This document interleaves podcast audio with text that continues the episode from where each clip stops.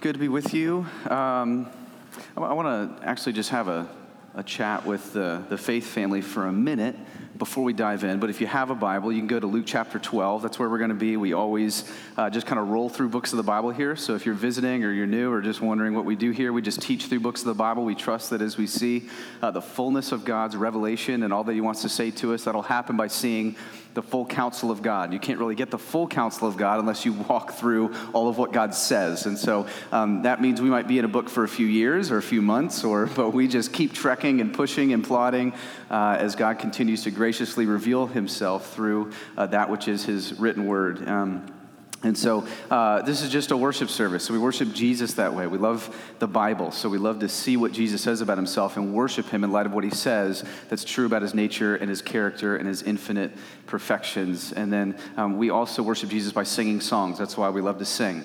Uh, it's not just because we like to hear ourselves sing. Actually, most of us have pretty terrible voices, so that'd be the, the, worst thing to do. We love to sing because we praise Him with our lips and extol the very things that are His infinite perfections. And then uh, we give generously in the boxes in the back because we love that God has given us most generously in Himself. And we take the Lord's Supper each week because it's another act of worship where we get to observe and see and visibly remember the good purchasing work of Jesus. And so um, that, that's, that's really why we're here. And um, I, I don't know how you come in the room this morning, particularly. Now, um, let, let, me just say this before we get into Luke 12. This is actually going to lead us into Luke 12, but um, we, live, we live in a world where chaos, suffering, evil, wickedness will, will always be until future glory, right? So, so we, we, we first affirm that. Um, but, but, but underneath all that, we believe that there is something that, that pulls back the darkness and, and enters into that space and redeems that which, which is broken, right? We, we believe that's what's called the gospel, right? The good news of Jesus Christ, that what he did on the cross is what actually can invade darkness and overcome it by his light. I was thinking a lot this week. Um, and if you've been under a rock, then you didn't, weren't really paying attention this week, but um, lots has happened this week. Um, and, and to be honest, um, I haven't slept a lot. Um, I don't know what you've been like. I don't even know how you come in this room. Maybe you come in this room completely naive. Maybe you come in this room completely indifferent. Maybe you come in this room confused. Maybe you come in this room angry. Maybe you come in this room filled with compassion. Maybe you come in this room just like wanting to do something, not knowing what to do. Uh, maybe you come in this room grieving. Um, and when I talk about events of this past week and really this season, what, what I'm really alluding to is, is the evil that we saw in Orlando and in Turkey and in Baghdad. And um, I'm talking about the justice and injustice that we've seen in Dallas and in Minnesota and Louisiana. Um, talking about the, the racial tensions. And, and so, um, I just wanted to say two things before we, we roll into actually God His providence always gives us something that's helpful uh, in seasons like this. This is uh, the first thing I wanted to say is as Christians, right, as confessional Christians, we care deeply about life, all of life.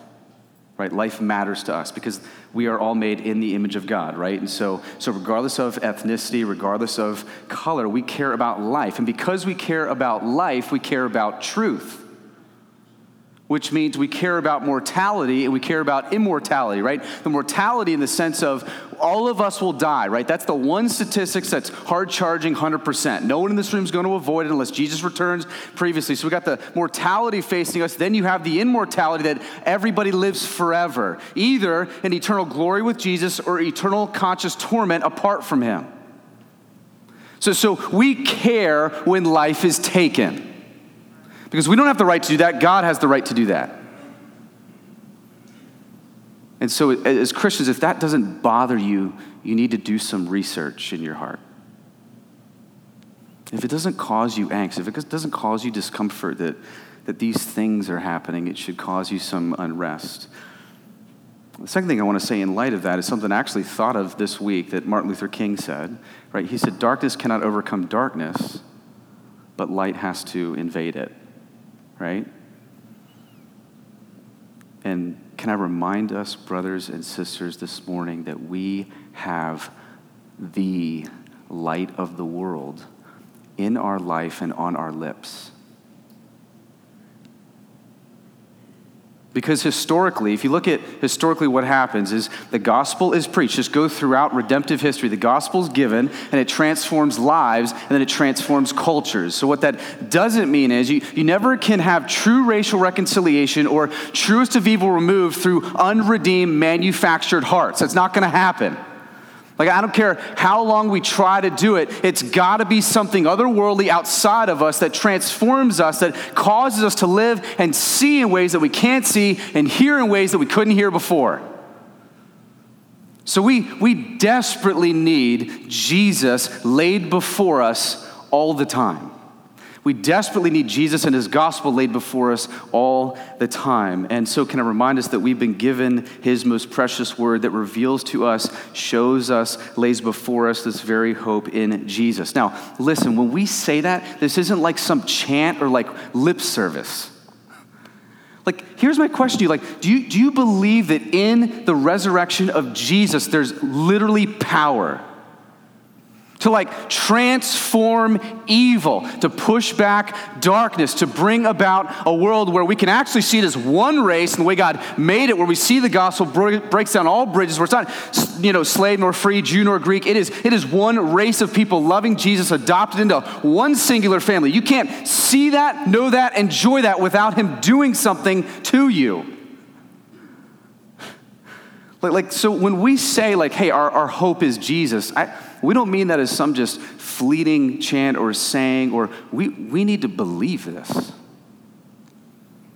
You need to, in the deepest parts of your soul, believe this.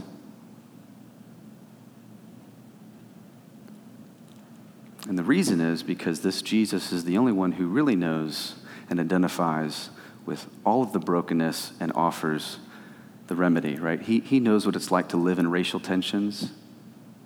He knows what it's like to see injustice and justice and even to be killed by the hands of it. He knows how to give and operate in mercy.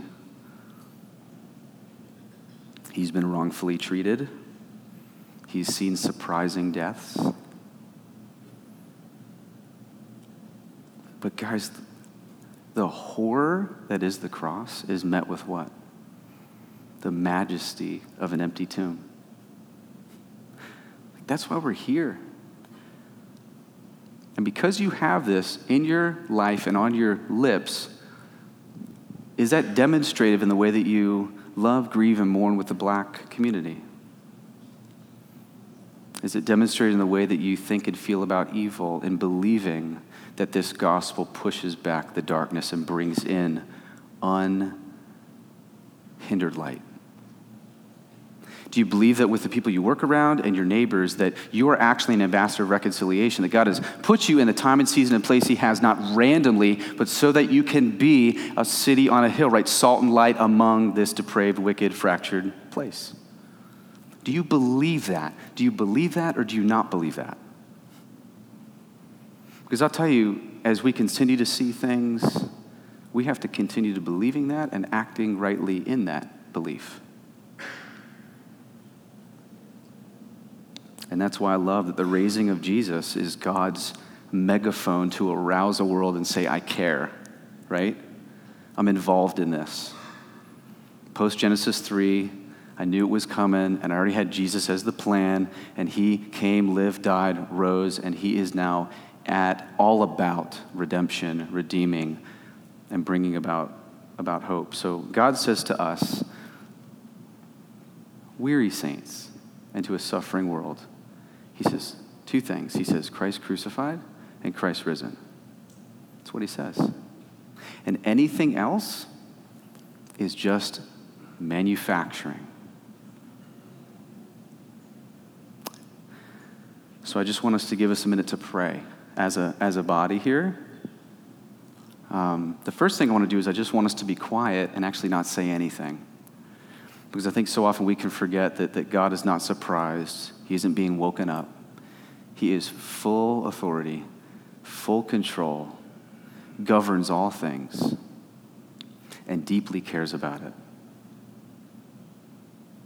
So, just to sit for a moment and remember there is a God who is totally sovereign, who governs all things, and is not unaware of evil, he's not unaware of injustice, and that we trust Him, that He will vindicate all things in the perfect ways, in the perfect rightness.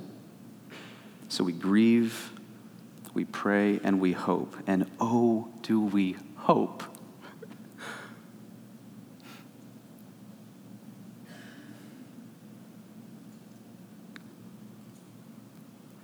Like I had to fight for a hope this week. Um, I had feelings of helplessness this week. You know, if you're a control freak like me, it drives you nuts, right? But, but we hope because as you hear names, as you watch TV, as you hear the news, as you read the paper, you're going to hear lots of names. And the one name that we need to give, as we rightly remember and respect all people, there's a name that we need to give and set before people, and it's Jesus. We want people to hear that name and know Christ crucified and Christ risen. Let's take a moment. Just before we dive into Luke, where actually Jesus is going to reveal and remind us about our mortality.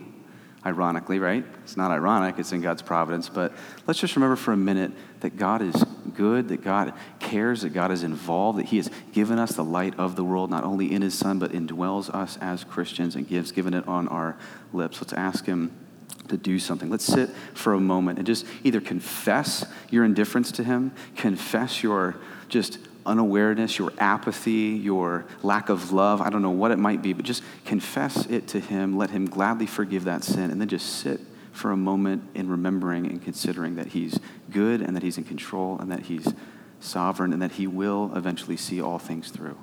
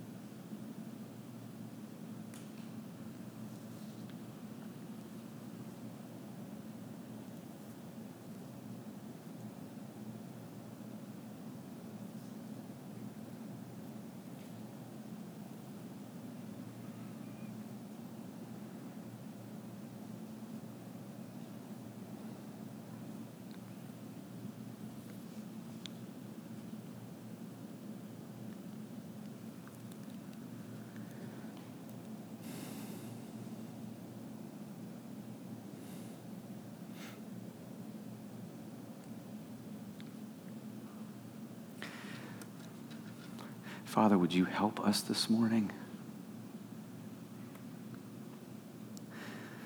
Would you lay before us Jesus again? God, would you give us ears to hear things we cannot hear on our own, eyes to see things we cannot see on our own, a mind to understand things that we cannot understand on our own? Lord, would you be good and gracious, God? Would you use us in ways that are meaningful. God, would we trust in the saving, miraculous, transforming power that is found in Jesus? God, would you help us to grow in love? Would you help us to mourn with those who don't look like us, remembering that there is no such thing as look and race. There is one race, there is one humanity that you are creating and forming because of Jesus, which breaks down the wall of hostility, you say. God, would you remind us as we see evil, evil, that God, you are hope amidst evil and suffering and despair. God, encourage us this morning with Christ crucified and Christ risen. Thank you for caring about the brokenness. Thank you for caring about our sin stained hearts. God, thank you for what you'll do among us. God, we pray that you would do things through your church that would transform culture. That as you transform lives and transform and establish your church, that it would transform where it is. It's in the power of Jesus' name we ask this. Amen. Amen. Okay, Luke chapter 12 is where we're going to uh, come, in the, come in this morning. We've been in the Gospel Luke. If you, if you don't have a Bible, there are Bibles in the back you can grab. Just wanted to uh, let you guys know that as well. And here, here's what I want to say is basically Jesus has been bringing this great message of the kingdom of God. So that's what Jesus has been saying. Jesus has been traveling around teaching, preaching, healing, and it's all about this message of what is called the kingdom, how there is a kingdom and there is a king of that kingdom, and you can't enter into that kingdom through any deeds of your own, rights of your own, any morality. It's got to be done through the purchasing work of Jesus. And so what's awesome is, is that we've been seeing throughout Luke, we've been seeing in Jesus' life that his main concern always is your spiritual state, right? He, he always is concerned with your mortality. He's always concerned about you knowing that this isn't all that you see, right? The, the material world is not all that there is. There is a world coming, and that's where we're actually going to spend the, the majority of our time, right? Which is eternal, right? We can't even really understand that in our minds if we try and think about it, that there was really no beginning for God because we've had a beginning and we can't really understand that there's not going to be no end, yet I think we will in our infinite minds that He will give us when we're in glory. But for now, in our finite state, that's hard for us to even grasp. So Jesus is trying to warn us hey, don't get caught in just here, right? Don't be walking around with your face in the ground. Keep your eyes up and heavenward so you can be prepared and trained and ultimately saved from that which is coming if you do not know Jesus. And so um, here we have him teaching and demonstrating again this beautiful truth, and he's going to tell a parable and a parable is basically just an illustration or a, a, story to illustrate a theological idea or a theological thought. So, um, but let's look at the beginning first. In verse 13 of chapter 12, uh, a few things have to be said for us to really understand why he's going to say what he's going to say. So here's what happens. Verse 13 Someone from the crowd, Jesus is teaching, there's, there's thousands. Someone from the crowd said to him, Teacher, tell my brother to divide the inheritance with me. but he said to him, Jesus said to this man, Man, I love that. Doesn't care about giving him his name, just man, why are you interrupting me? Man, who made me a judge or arbitrator over you? Okay, so let, us get in context for a minute. It's always important. If you were here last week, you saw that Jesus has been rolling out this mind bending reality that, that, that he goes on to say there are no secrets from God. That there, don't worry about the hypocrisy of this false religion of works righteousness you see in the, the Pharisees and the religious leaders, okay? God sees everything. He lays your heart bare. You can't camo yourself from the God of the universe, right? There's, there's no secrets, no corner you can get into, wall you could hide behind, right? He says everything will be shouted from the rooftops, right? Either in this life or the life to come. And he continues to roll in because he knows all things, you should fear God. Don't fear man. Man can just kill you. God can cast you into hell, right? We saw that was that was weighty, that there's actually a worse death coming, and God can do much worse to you than man can do. And so he knows all things. He notices the sparrows, he knows how many hairs are on your head, right? Out of the 150 billion people, he knows every strand of hair that's on there. So he 150 billion, 150 hairs. You're like, wow, there's 150 billion people? No, there's like two or three, right? So 150 billion hairs on your head. He knows all of those things. And what that does is create a fear of God, which creates a fearlessness of knowing that He knows you, right? So all of a sudden, because you fear God, you don't have to be afraid anymore because you know you're not going to be cast into hell because he knows who are his. And you know whose you are, you know that you are his, he says, by confessing with your lips and your life his deity, his person, and his works. And if you confess his deity, his person, and works with your lips and with your life, then he will confess you before his hundred million angels. Right? Game over right? We talked about that last week. Can you even imagine that? That he, he's actually going to confess you to his hundred million angels that you're his. And, and then he, he rolls into, hey, and also don't forget, I enjoy you with a resident truth teacher that will help you in the darkest nights of your soul, in, in times of greatest fear and wanting to squander and run. And as he's doing this, he is, he is rolling out the most loftiest truths we could hear. And as he's doing that, some guy cuts him off and says, Hey, Jesus, yeah, I, know all that spiritual stuff, heaven, hell, you know, 100 million angels, you confess. Hey, hey, I want money. Hey, can you help me get my money? Is that insane? It's like, as I was reading this, just like this guy, I mean, the gall that he has just to say, I mean, he's got one shot to ask the incarnate God something right? And he, he, he's going to say, out of anything, hey, you know, I think I have an inheritance that, that's half of mine with my brother. Can you tell him to give it to me? He has no concern for the spiritual at all, right? He has no concern about the invisible world. He has no concern about the eternal things. He cares about the now. He cares about what he can see in front of him. And you can see that his heart is very self absorbed. He doesn't care that God has the authority to cast into hell. He doesn't care about what he can't see, so he picks money as being the one thing he wants a dialogue with Jesus about. Now, he, he, when he goes to Jesus and he says this, this teacher, he's basically ascribing rabbi to Jesus. So this actually isn't weird that he's kind of asking him this question. It's a little weird that he's interjecting and asking it in light of what Jesus is saying, but this was very common. They saw rabbis as those who could deal with civil issues and law issues, and so he saw Jesus had some sort of power and authority. So he's thinking to himself, okay, well, Jesus, why don't you help me with my civil issue? Why don't you do something about this issue I have with not getting my money? And that's why Jesus says, Who made me judge or arbitrator over you? He's saying, We don't have a relationship with each other. And understand, is Jesus judge? Yes, spiritually speaking, he is the judge over all things. But when it comes to family matters and economic matters, he's like, I'm not here to judge you on that. I'm here to judge you on things that are much more weighty, much more important. It's not Jesus' primary concern. It's not that Jesus doesn't care about stewardship, about how we organize our money and how we, we grow and provide. The scriptures are clear about that. In this particular case, he cares most deeply about the man's spiritual state because the man doesn't see it. And here's what's profound Jesus doesn't even care to give him a verdict on his civil issue. I love it.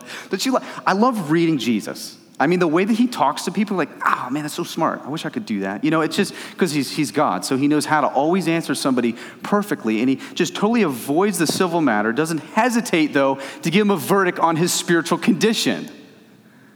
You're going you're gonna see this here. So Jesus basically says, hold on a second. I know you want your inheritance. Let's deal with something more important. And, and, and, here's what he says in verse 15. He, and then he said to them, right, he actually turns away from this man, now says to all who will listen, and especially his disciples, right? So he actually turns his face away from the guy, like, oh, nice question. Okay, hey, let's talk about this for a minute. And he's going to listen in and hear what's really important. And he says, Take care and be on your guard against all covetousness, for one's life does not consist in the abundance of his possessions.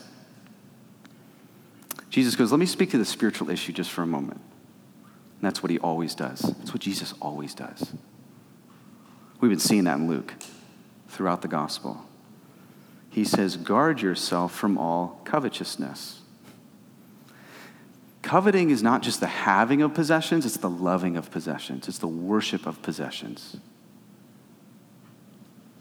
It's this idea, really, the, the verbiage here is you thirsting for more. You actually scheme to get more. And the more you have, the more you need, because the more you have doesn't satisfy you. It's like soda. The more you drink, the more thirsty you are, despite what commercials say. Right? So, so this is it. You just, the more you have, it just creates in you an angst where you need more, you need more, you need more. It never satisfies you.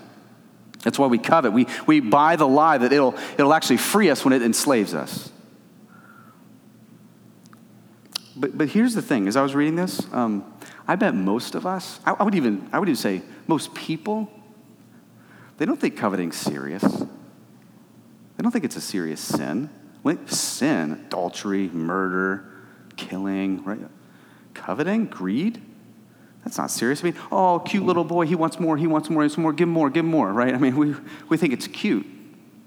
But, but, but greed is serious in the scriptures. Coveting is serious in the scriptures. I mean, it actually made one of the 10 commandments. Sorry.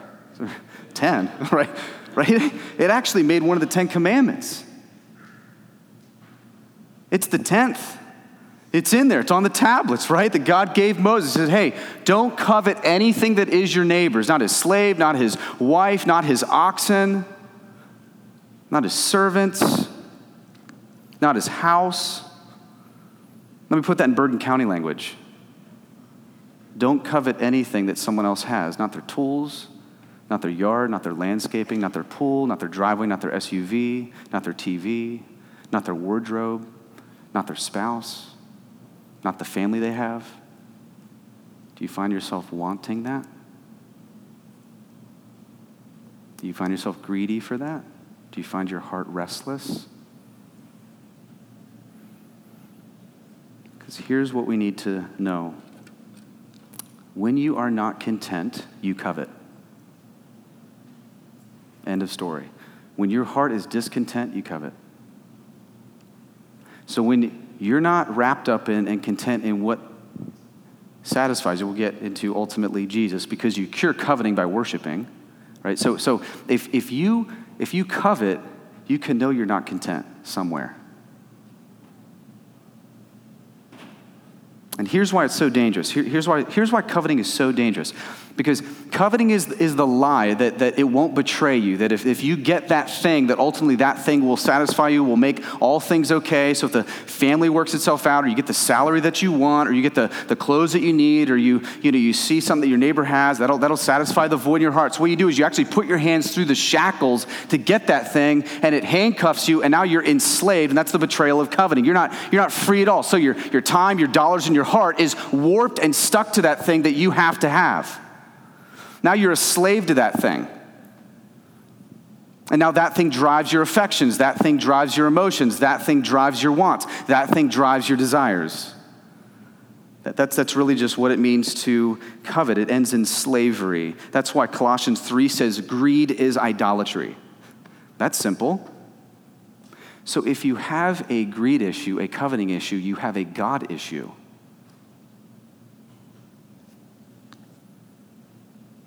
Now, let me just say this, guys. I'm in the, I'm in the bucket with you. Like I'm never exempt, right? Like, like this, this text this week, there's certain texts you come across that you're like, I just don't want to teach that. Let's, let's white that one out. Let's keep moving, right? But, but this is one where, man, the Lord is just reminding me, I, these are good for our souls. These are good things to hear. So it's so good for me to remember and to see.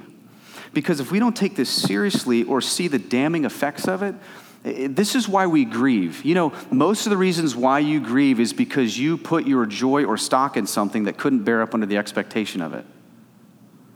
Most of the reasons that you grieve is you try to find contentment in something that wouldn't hold up.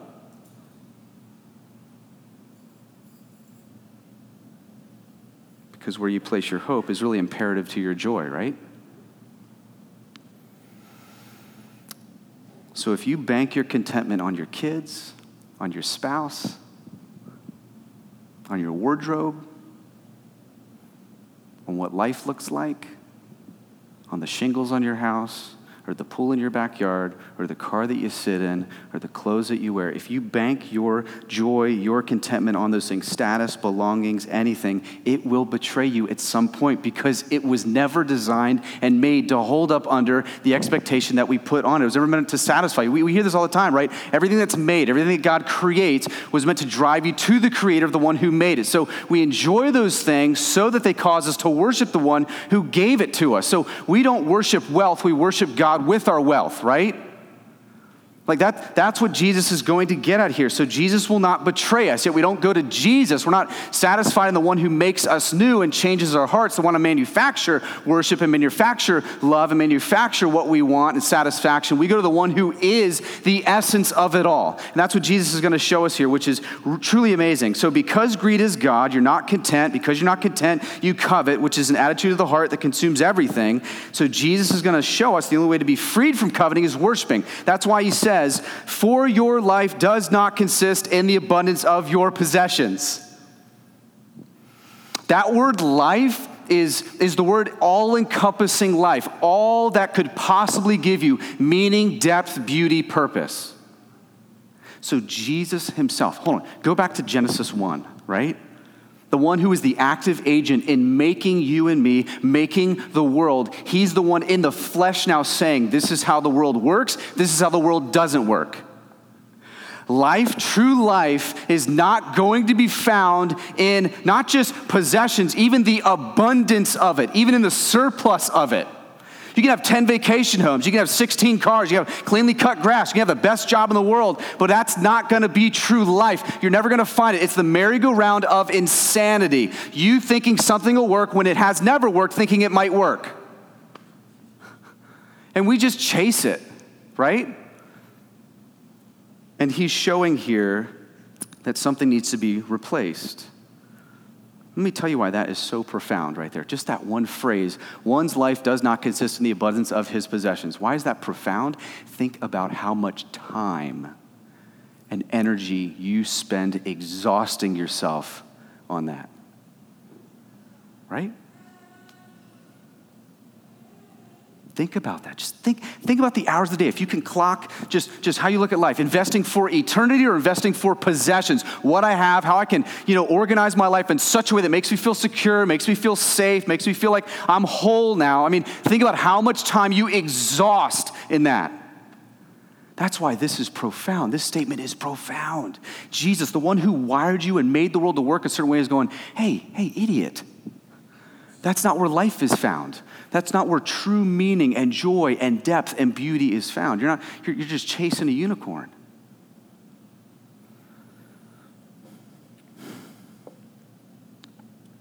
So the simple question becomes at this point, before we even move forward, is are you content or not?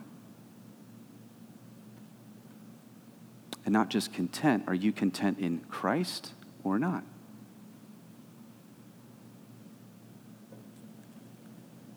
Because if our comfort's not from Him, if our security is not from Him, if our identity is not from Him, then we will run to everything that will betray us. Everything.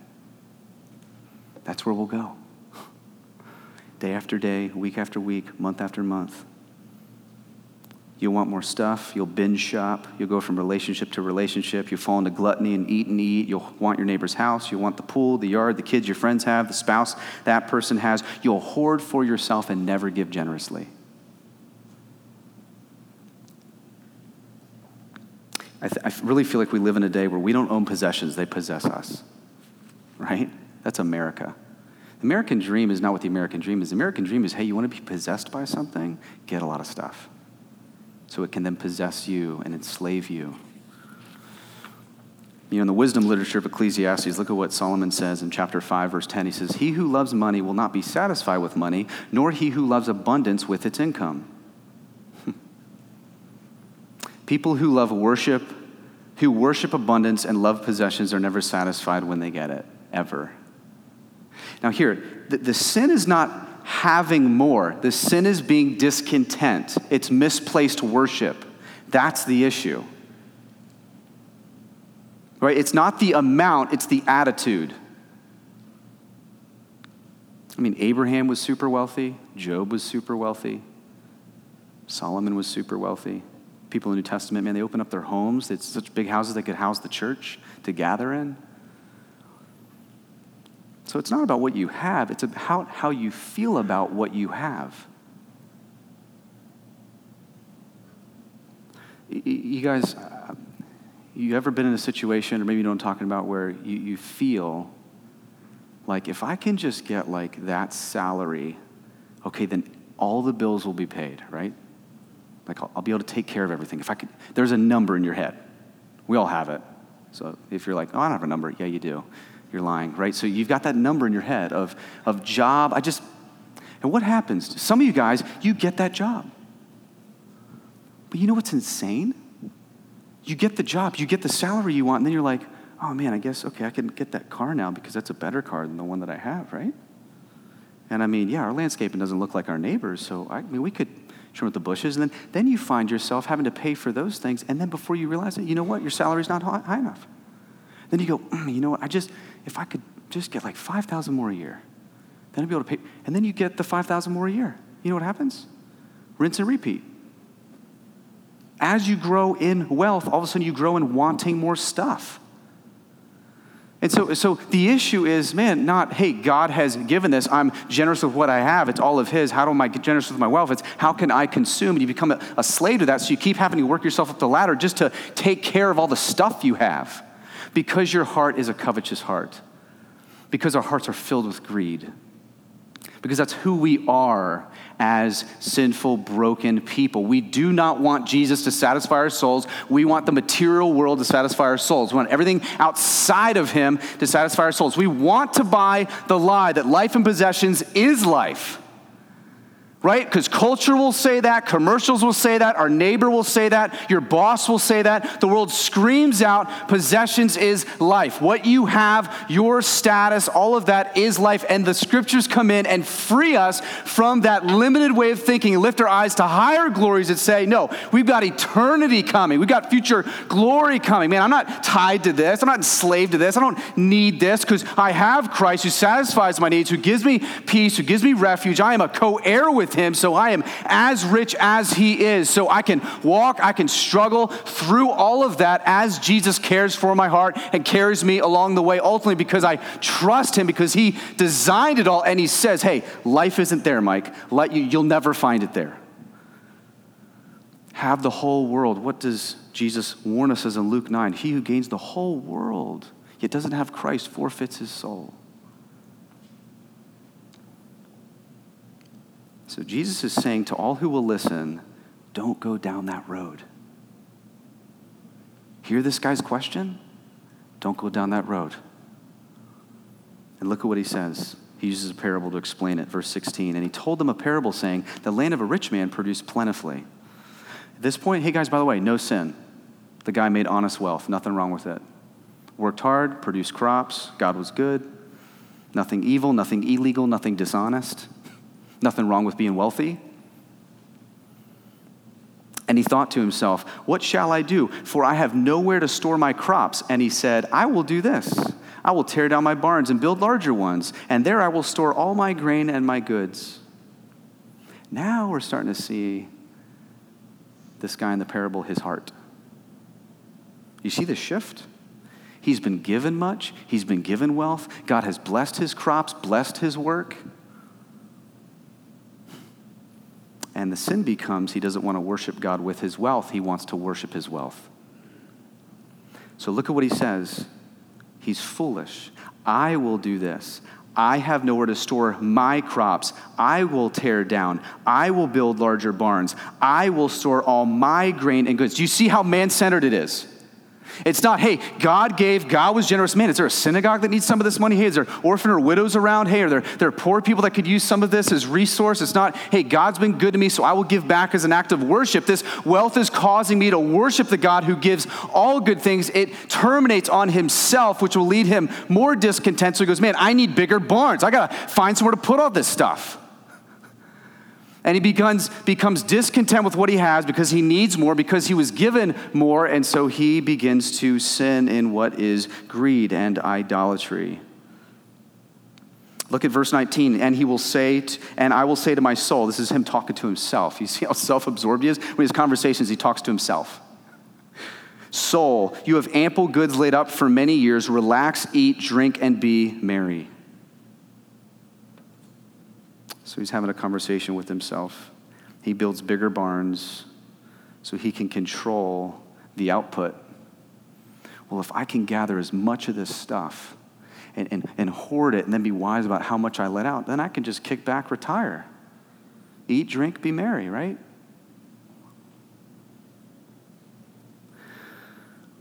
I can live a life of ease. I'm set for life. Why don't I just live heaven now? If heaven's not coming. This is the classic American dream, right? Get all you can while you're here. Store it up, stock it away, and then just enjoy it over time so you can kick your feet back and flip flops, margarita in hand, and pay someone to rub your back. Right? That's living, right?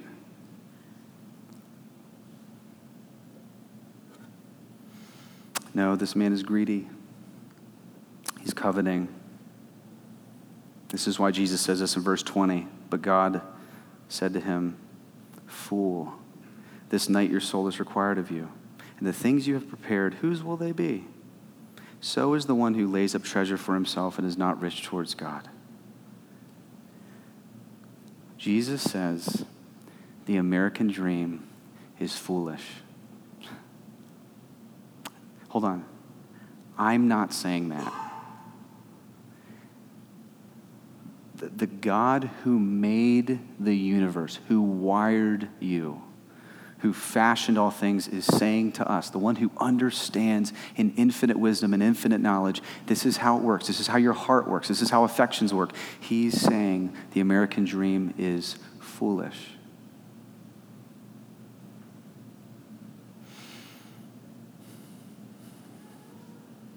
Because we're created to worship God. Because the worship of anything outside of God grows discontentment. And when you grow discontentment, you covet. And when you covet, you have to have more. And when you have to have more, you become enslaved. And when you become enslaved, you get angry, you get frustrated, you sin, you lash out, you grow in pride, you grow in arrogance, you grow in hoarding, you don't grow in generosity.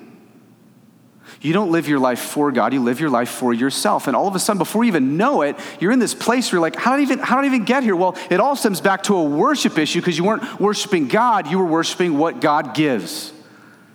And because you were not content in God and in the Maker who fashioned you and made you and saves you in Christ and gives you everything in Christ, because we're not content in that, we grow discontent, and that's why we covet and we don't see how damning it is. We don't see how serious it is for our joy, for our pleasure. See, man, we're not Christian prudes. Man, we're after joy, after pleasure. We're not about just avoiding stuff. I mean, we want to chase the highest pleasure possible. And we believe it's found and wrapped up in the person and work of Jesus and what he does for you in your soul, the satisfying nature, the, the bread of life, the, the water that you drink from that you never thirst again. It's just amazing. So that when we taste Jesus, all of a sudden he satisfies desires. He helps us not be enslaved to sin, enslaved to coveting, enslaved to other worship, and he makes us slaves to righteousness, even right thinking. It's part of what it means to be righteous.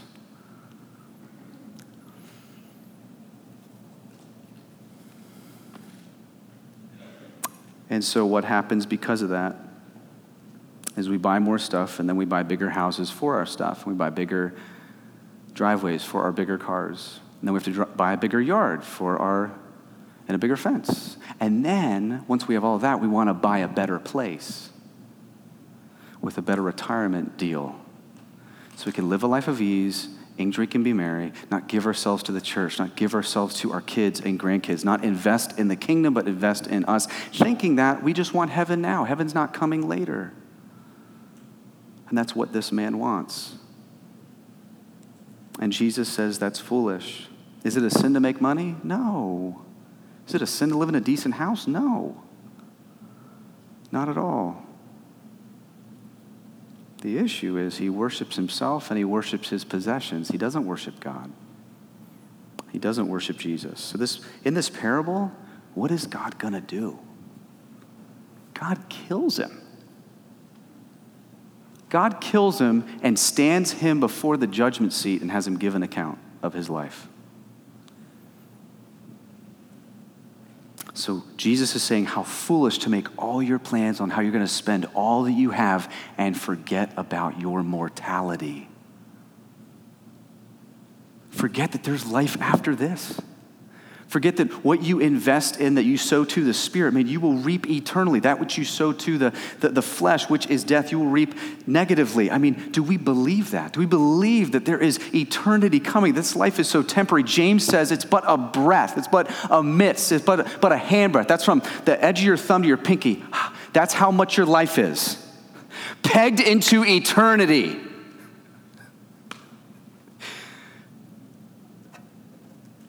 He's going, hey, the hearse isn't going to pull all your barns. Your barns are going to stay there. You can't take any of that with you. Do you see how foolish that is? And here is the man standing before Jesus in his flip flops and a margarita, accounting for his life. And Jesus is saying that's foolish. And you want to know why it's foolish? Because on the day of judgment, the only thing he has to his name is nothing. And on the day of judgment, you know what we need accredited to our name? The, the purchasing work of Jesus. Like, that's what's going to matter when you stand before God. It's not going to matter what you had. What matters is what is accredited to your name. The man had nothing accredited to his name. Everything that he stored up for himself in his covetous greed, he couldn't take with him. So he stands before God basically naked, right? Materially speaking. God's going, okay, well, You couldn't bring any of that here. Like, that's gonna, not going to buy your way in. Like, you longing for more isn't going to purchase for you righteousness. I mean, Jesus does that. And that's what's so amazing about the gospel. The gospel gives you the very thing that is necessary for the most important part of our entire life, which is Himself, which is the way that we enter into glory. Like, like, I, I, I heard, I heard the Lord saying to me all week, hey, Mike, don't be concerned with what you have or don't have. Be concerned with your spiritual bankruptcy. And what resolves that? Rich, poor, let's deal with rich and poorness in the spiritual sense. Let's think accurately about that. That's why Jesus says this last phrase life is not about laying up treasures for yourself, it's about being rich towards God. Jesus is saying, You're foolish if you store up for your whole life all of these possessions just for you and you forget your mortality. Like, like, can you totally forget and dismiss what's coming? Like you exhaust your life on you, forgetting that life is to be exhausted on God because that's what's going to matter for eternity.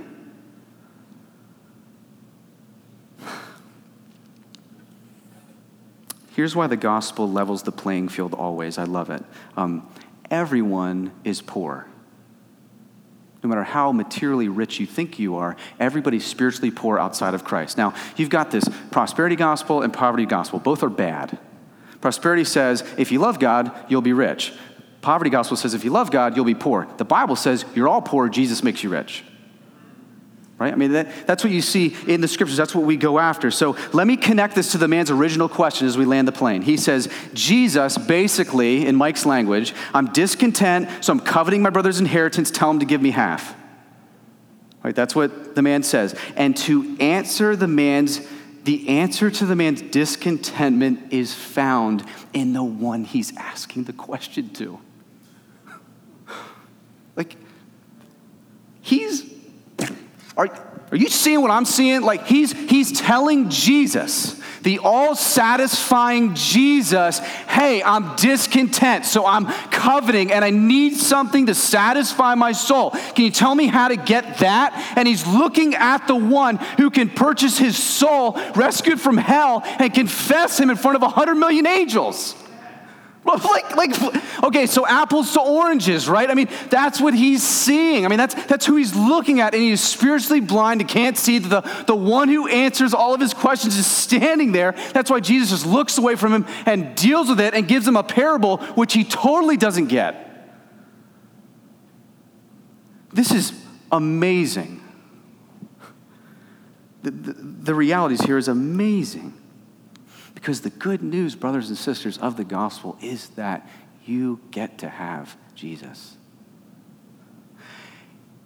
Which the Bible says means to be in Christ, right? In the words of Ephesians. But to be in Christ, to have Christ, do you know what that also means? That means that you have everything that Christ has. Have you ever thought about that? I think I've shared this before. I couldn't stop thinking about it this week. Just the idea of an inheritance that the scriptures will say you're a co heir with Christ. And so it makes us wonder well, what does Christ have? And Hebrews 1 2 says that Christ is an heir of everything. You know what an heir is? It's someone who inherits what the Father has. It's, it's your rights, your privileges given to you. So if you are a Christian, just sit with me for a second. If you're, if you're a Christian, you are the richest, most wealthy thing on the planet. I think I told you years ago I did such a fun study. I looked up rich kids' inheritance. I love doing that because I wanted to see what they inherit for fun as I started reading about this co heir idea in the scriptures. And I saw that they actually, there are some kids in parts of the states that take financial classes and they actually inherit like $1.2 million when they turn 18 from their parents. So they do financial planning, financial management, how to steward it all. If you were one of those kids, what would you be thinking about until you were 18? Oh my gosh, what am I going to do with that inheritance? Oh my it would consume you, right? It would preoccupy all of your thinking. Yet the scriptures are saying you have an inheritance that is the galaxies. Like you get the stars. Like when we pass, you inherit everything that Christ has. So the Bible, it's the Bible's way of going, hey, you want to be rich? How about the Milky Way? Want the Milky Way? Sure, it's yours. You want Jupiter? Sure, it's yours. Are you hearing me?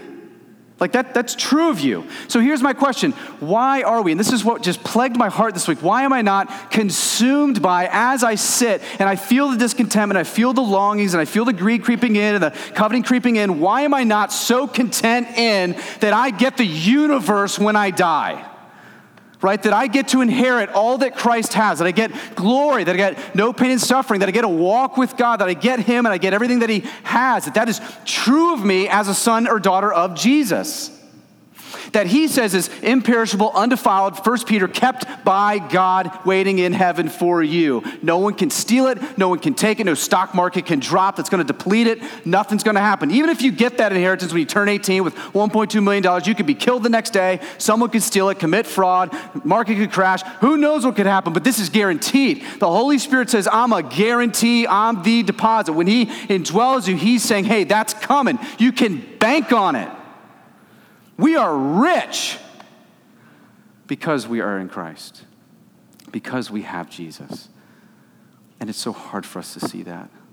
We have to beg God to help us to see that and to see this accurately and helpfully. That's why, as Christians, guys, we don't get to retire, we get to die. We have eternity to rest. You have eternity to put your feet up and enjoy God and enjoy perfection and no evil and no wickedness, no, no tensions, no nothing. It's when the Christian begins to realize this that he also begins to realize there's nothing else to seek out, right? This is why worshiping totally severs coveting. Because you realize there's nothing else to seek out. What else are you going to ask for? I don't know, could you make a new galaxy? well, there's millions you can't see. You got those too. Nothing can make the man or woman in Christ any richer. This is why, when our contentment and joy and worth is not in Christ alone, or why it is in Christ alone, he says you're rich towards God. So, to the Christian, I just want to ask as we close how are you being rich towards God? If you're really in Christ, if you really are His, and He is yours, if this is true for you, how are you being rich towards God? Let's just chat about money for a second because this is about money, it's about wealth. And we only talk about it when the scriptures talk about it, so we're not like in dire need or something. There's no like secret message here. but this text is, is, is saying, you know, if you consider yourself a Christian, and if, if you're not a Christian, you're just visiting, just this is a commercial break, but if you consider this your church home where you want to give yourself to this mission and these people, as your pastor, can I just encourage you for a minute? There are few things that will more clearly display what you worship than what you do with your money. Me too. And I love it because every time we give, we're declaring money is not my God. I have the one who owns it all. And it's not because God needs your money, it's because he wants your heart. It has nothing to do with your money. He has cattle on a thousand hills he can dispose at any time. It's because he knows where your heart is, there your treasure will be. Right? So it's a way that we visibly, as Christians, so I say it's an act of worship at the beginning of every service, is we give generously because we're declaring he's our allegiance. We have him. So we're not tied to this. And here at Church at Bergen, we see giving as an act of worship. Old Testament, you got 10% tithe of the first fruits. Uh, let me just say, we see in the New Testament it being worship, it being cheerful, sacrificial. So, so here's a good way of thinking. This is what Kristen and I do in our house. Is if our giving doesn't hurt at all, it's not an act of worship. Like if, if we give and it doesn't at all put a little bit of strain on us, then it's probably not worship. And anyone can throw a buck in, right? So that might be a good way just to examine your heart. Do you give to God? Do you give generously to God because of who you are? Are you rich towards Him? It's not about the number, it's about your heart. There are some, an act of worship is going to be $5, an act of worship is going to be 10,000, an act of worship is going to be 300. I, that doesn't matter. It's just, is it worship? Are you declaring with God in your wealth that He is the one that you worship and serve? Are there areas you need to be in prayer about this? Talk with your spouse, grab a brother or sister. Hey, what does this look like for me? Are you rich towards God with your time? Like, how do you invest your time? Like, how, how, how, do you like? Do you invest it spending time with brothers and sisters that will grow you up in Christ and encourage you? Do you, do you invest it in your work friends and those who are in your neighborhood, sharing the good news winsomely, helpfully, graciously about who Jesus is and what He's done? Acts 17 will say that you live in the time and season and place you do, and because you are there, God is not far off. I always say this Do you know why God is not far off where you work and in your neighborhood? Because you're there. I mean, my wife and I are constantly, I mean, even just recently, 4th of July, just investing and engaging with our neighbors and those on our street because I'm not randomly there just to be the weird pastor that they all know. When I drive by, don't look at him, he's gonna wave or pray for me, you know, and even though they know that now. Like, like his, are there ways that you're engaging? The place you work, it's not random, it's not aimless, it's investing for eternity. Are you rich towards God there? How do you spend your time? Do you just spend it on Twitter, Facebook, video games? I mean, just watching the stock market all day? How do you invest your time? How does it demonstrate that this is not your home?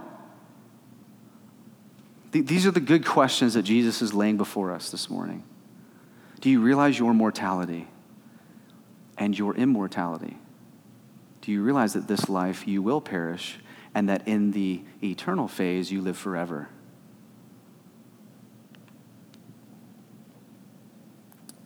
How are we being rich towards God? If we're not, it's because we are discontent. If we're not rich towards God with our money and not rich towards God with our time, it's because we're discontent and we're worshiping something else. Very plain and simple. And so maybe Jesus needs to examine our hearts in that way. let me just say to the person here who does not know Jesus, I want you to know that you cannot be rich towards God because the Bible says that you are spiritually poor and that in your poorness, in all of our poorness apart from Jesus, that it is accruing for us a debt, right? And ultimately, that debt that is accruing is storing up wrath, it's storing up for us judgment, right judgment, and somebody has to pay for it. So either we pay it by literally paying hell, we pay in hell for eternity, or Jesus pays for it. Jesus comes and says, Hey, the bill's got to be paid, so I'm going to pay your debt that you've been accruing in full. And it says, He who was rich became poor so that by his sake we could become rich. So he actually makes you rich in Christ through his poverty of becoming a man, living a life, a sinless life, dying the death you couldn't die, living and rising again, validating it all through the resurrection, then gifting you his Holy Spirit if you trust in his name. He takes your sin, he takes your debt, he takes the weight, he takes the weight of all that you owe God and cannot pay him back in and he gifts you his righteousness. And he says, I make you right before me, and I make you rich. You're then a co heir with Christ. You're not just in Christ, you're a co heir. You share with him in all that Christ has. So, as we take communion this morning, let's consider for a moment that his broken body and shed blood made you rich when you were bankrupt spiritually. That we are desperately in need of him that we remember through the visible bread and visible cup that this is the Jesus that purchased for us what we couldn't purchase when we were in greed and in covetousness and we wanted everything outside of him. We did not see him as pretty or lovely. He said, I'm making you mine. And then I'm making you mine to be used and to live in a way that looks like I'm yours. That I'm all you want and you're rich towards me. And I protect you from living a life of the lie that it's found in the abundance of one's possessions. Let's ask Him to help us. God, as we consider, repent where we need to repent, ask you for clarity where we need clarity, ask you for help where we need help. God, remind us this morning of our mortality and our immortality. Remind us, Lord, that when we covet, we are not content because we are not worshiping you because we do not love you more than our stuff. God, help us to see the glory that is Christ. Help us to see that. Help us to see reality. Help us to see the freeing nature of the gospel in our lives, to not be enslaved to the shackles of possessions.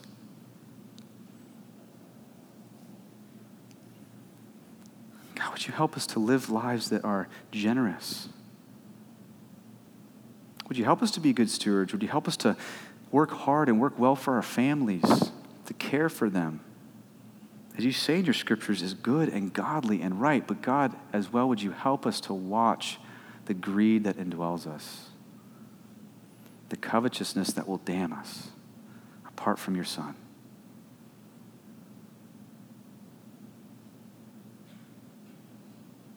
Lord, help us to see you.